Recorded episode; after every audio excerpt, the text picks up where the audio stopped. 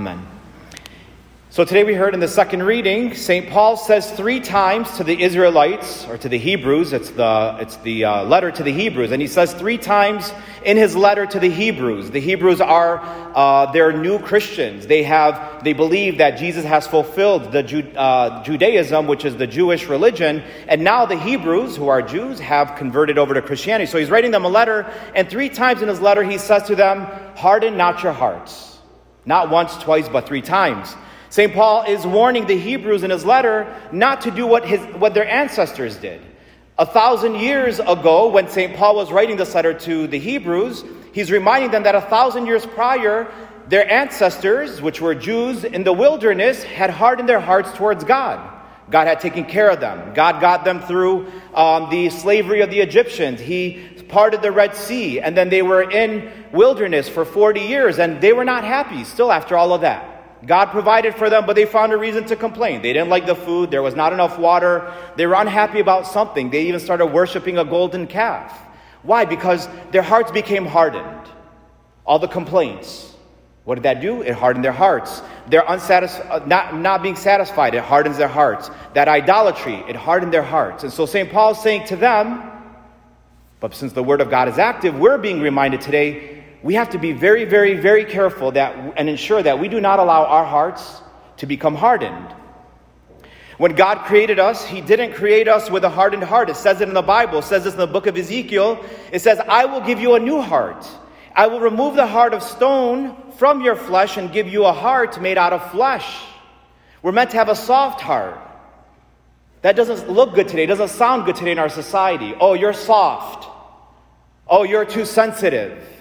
But God created us with a softened heart, a heart that can be moldable. But there are certain things in our lives that make our hearts so very, very, very hard. And God says, I don't want that for you.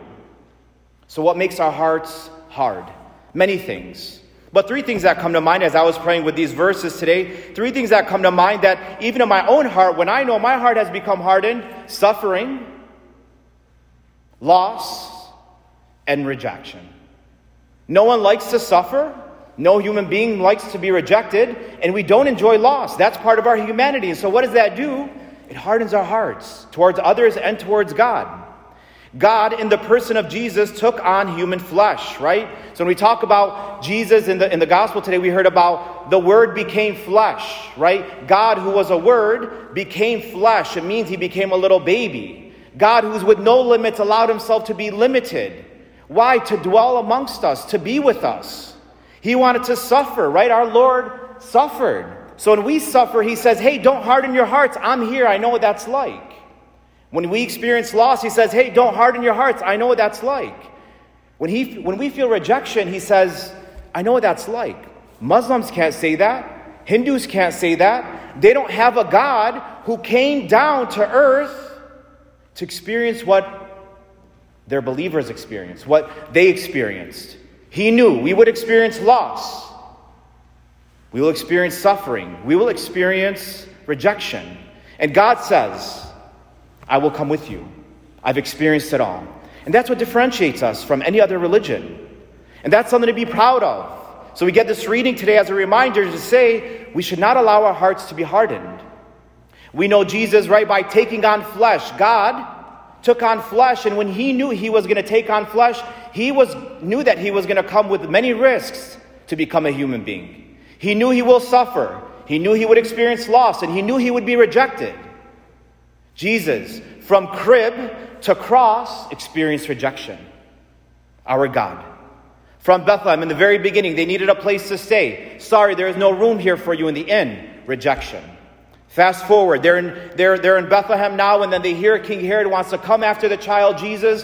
Why? Out of envy, to destroy him, to kill him. Rejection. In his first preachings, when he started to do public ministry, he goes to his own town he goes to his own town. We heard about this last week, and they say, Do what you did for us here, what you did back in Capernaum. And he says, No. What do they want to do? They want to take him to the top of the hill and roll him down. Rejection from his own friends and family. And finally, his own friends at the cross. He had 12 apostles, only one followed him. The other 11 had rejected him. Our God knows what it's like to feel rejection. Our God knows what it's like to experience loss and suffering. And, brothers and sisters, it doesn't stop there. When God took on a body, Jesus took on a body, that means he has feelings. Only Mary and Jesus have their bodies still in heaven. And if they still have their bodies, that means they experience feelings. Feelings are a component of the body. So, till this day, Jesus experiences rejection from us, from non believers, from a Christless world that says, I want to have nothing to do with you. Jesus still experiences that after all this suffering in the past 2,000 years ago and today, Jesus never hardens his heart towards us. To the last second, he's working hard for that person on their deathbed to change their lives, to repent, to accept Jesus as their Lord and Savior. Jesus doesn't say, You reject me, I'm going to reject you, then die. That's our God. He never, ever has hardened his heart towards us. Jesus said to St. Faustina, Let the greatest sinners place their trust in my mercy. Souls that make an appeal to my mercy delight me. To such souls I grant even more graces than they can ever imagine. That's our God. So we must learn from this guy that we call Jesus. He's our God. And so, what are some signs of a hardened heart? How do I know? Is my heart hardened? Many different signs that I can give, but I'm only going to go through two today. The first sign that my heart has become hardened is if I'm unwilling to forgive. And, brothers and sisters, we claim that we are followers of Jesus Christ. We rock the jersey, but we don't want to follow the coach. Our coach from the cross forgave us. If I'm unwilling to forgive, brothers and sisters, if I'm unwilling to forgive, that's a clear indication my heart has been hardened. Jesus, who took on flesh and died for our salvation, if I'm not willing to forgive, if I'm not going to play on his team and do what he did, then I can lose my salvation. That death was in vain then. Jesus didn't die so even one soul would go to hell. But Jesus can't force us to forgive. And we refuse to forgive. Why? Because people have rejected us. People have talked about us. People have robbed us. People have killed us with their words and turned their backs on us. And that has hardened our hearts to the point where we say, I want to have nothing to do with you anymore. I don't want to forgive you. We must forgive. Why? Because not forgiving leads to a hardened heart, which leads to anger, hatred, resentment, violence, murder. And God says, I don't want that for you. That's why Jesus says, forgive. This is what we're called to do. So he doesn't want us to have a hardened heart. Also, he doesn't want us to have a hardened heart so that way, again, we can be with him in the remainder of the Trinity after we pass away. And how do we forgive? We don't forgive by calling the person and say, "Hey, I'm sorry. Hey, I accept your apology," and or "I want to apologize to you," or "I forgive you." It doesn't look like that. We know when we forgive, we say, In the name of Jesus, I forgive so and so for this. And we say that over and over again. When we say in the name of Jesus, I'm saying it's unnatural, it's unhuman for me to forgive you for rejecting me and causing me to suffer. I can't do that as a human, but in your name, Jesus, your name has power, I forgive. Then my heart doesn't get hardened.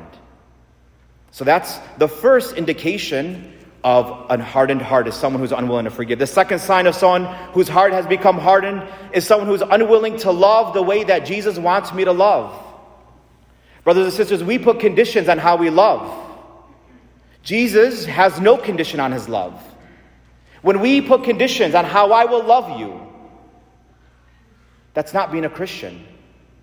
Forgiving in the name of Jesus is just step number one. Step number two is, you know what, Jesus? Help me to love this person who betrayed me, backstabbed me, stole from me, killed somebody that I know, someone who's rejected me, someone who's caused me suffering. Help me to love. I have to give permission to Jesus so I can love the way that He wants me to love. Because that's how we're going to get to heaven. That's what prevents us from having a hardened heart. But, brothers and sisters, we don't want to do that. I want to love you from a distance. Fear enters our heart because of hurt, pain, suffering, rejection, that I don't trust you anymore. I need to keep you there, and I'm going to stay here. And yes, I have forgiven you, but I will not love you.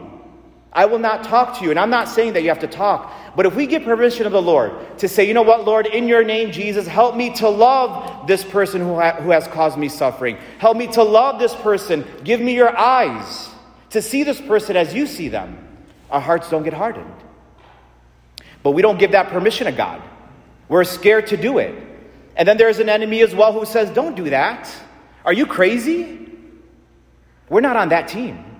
We don't belong to the enemy, we belong to Christ. And so the inability to allow Jesus to love others in the way that he wants us to love others is destroying our families. There's a recent statistic one in four adults are not talking to their parents right now. One in four.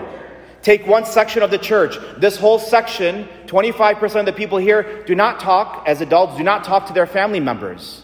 Why? Is because our family members have hurt us. They've rejected us. They've caused us suffering. And so, if the enemy loves that and is destroying our families, but once I say, you know what, God, you know what, Jesus? Not only do I forgive my mother, do I forgive my father, do I forgive my brother, my sister in law, whoever it is, God, you know what? I give you permission. Jesus, I give you permission. In your name, Jesus, help me to love my mother, to love my father, to love my sister, to love my brother, because I can't do it. It's humanly impossible. But I give you permission, and I say that over and over and over again until guess what? One day, my heart's not hardened, and I may approach them again. I may say, let's go out again. And that may take time, but that's human, and it's okay. It's not going to happen overnight. I was listening to a talk recently, and there was this lady, she was giving her testimony, this Catholic lady. She's married, had three children, and she was saying how her husband befriended this guy at work. And then her that guy started coming around. His name was Chris. He started coming around. She's married. She has three kids. And then she became friends with him. Three, four years passed by. They have a great relationship with this Chris guy. He's awesome. Everything is going really good. All of a sudden, he's gone, this Chris guy, for a week, two weeks. He's nowhere to be found. They're calling he's they're calling him, he's not answering, whatever. All of a sudden, on the news, they turn on the news, he's in jail. Why? He's in jail because he was luring, he was a predator online, looking for underage girls, and he got caught. And this lady's giving her testimony, and she said that she had so much anger and rage in her. She allowed this predator to be around her children. And she was so angry, and she said, You know what, Jesus, I have to activate my faith. I have to activate what you call me to do. And I forgive him in the name of Jesus, in your name, Lord. And she said, I said that over and over again for six months. And I said, In the name of Jesus, I forgive Chris. In the name of Jesus, I forgive Chris. In the name of Jesus, six months. They said, But it didn't end there. The next prayer for the next four months, because then she lost that hatred towards him.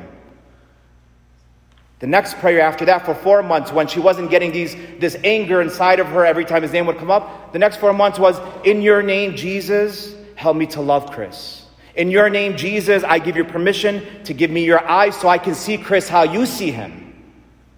And then after four months, she went to jail. She saw him, visited him, and said, I love you, and I forgive you. I'm not saying I agree with what you did, but I still love you because Jesus loves you. We don't get to determine, brothers and sisters, what actions are damnable. We don't get to determine what's unforgivable. That's not mine and your job. I can tell you your action is wrong. I can tell you that I don't agree with you. Yes. I don't get to decide, though, because my God tells me He'll decide. I'm called to forgive, and I'm called to love. That's what I'm called to do. And we have to give permission so my heart doesn't get hardened and I can be the light in this world that is filled with so much darkness if we just get out of the way. So, brothers and sisters, in the second reading, we heard St. Paul say three times to the Hebrews do not allow your hearts to be hardened. In life, suffering, loss, and rejection harden our hearts as human beings. Unwilling to forgive and unwilling to love the way that Jesus wants me to love are two clear indications that my heart has become hardened, and God does not want that. Many of us will come forward to receive Jesus in the most holy Eucharist today. What will Jesus find in your soul and in my soul? Will Jesus find a heart like his heart, which hasn't been hardened by rejection and suffering because they, because they not only forgive in the name of Jesus, but give Jesus permission for them to love others the way that he wants us to love others? Or will Jesus find a soul? Or will Jesus find a heart that is not like his heart, because it has become hardened by rejection and suffering, because I refuse to forgive in the name of Jesus and won't give permission for Jesus to love others the way that he wants me to love others. Brothers and sisters, I said it for once, I'll say it again. We rock the jersey. Whose team are we on? So we sit here for a minute and we make a decision. We belong to Team Jesus. No ifs, ands, or buts about it. Amen? Amen. Amen.